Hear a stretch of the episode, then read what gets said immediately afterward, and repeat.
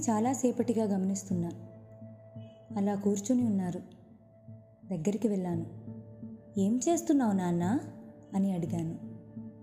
ఒక యుద్ధం జరుగుతుంటే చూస్తున్నా అని అన్నారు నాన్న. ఎక్కడ నాన్న అని అడిగాను. నీలో నాలో మనందరిలో జరుగుతుంది. ఎవరెవరికి నాన్న? రెండు తోడేళ్లకు. తోడేళ్ళకా? ఒకటి చీకటితో అలుముకున్న అంధకారంలో ఉంది. అది కోపం, అసూయ, దురాశ, దుఃఖం, అపార్థం, అసత్యాలు, ఇంకా అహంతో నిండి ఉంది. మరొకటి వెలుగుతో ప్రకాశిస్తున్న తేజస్సుతో ఉంది. ఇది ఆనందం, శాంతి, ప్రేమ, ఆశ, దయ, ప్రశాంతత, సత్యం, ఇంకా విశ్వాసంతో నిండి ఉంది. ఏది గెలుస్తుంది నాన్న అని ఆరాటంతో అడిగాను. దానికి నాన్న ఇచ్చిన సమాధానం, నువ్వు కోరుకున్నది.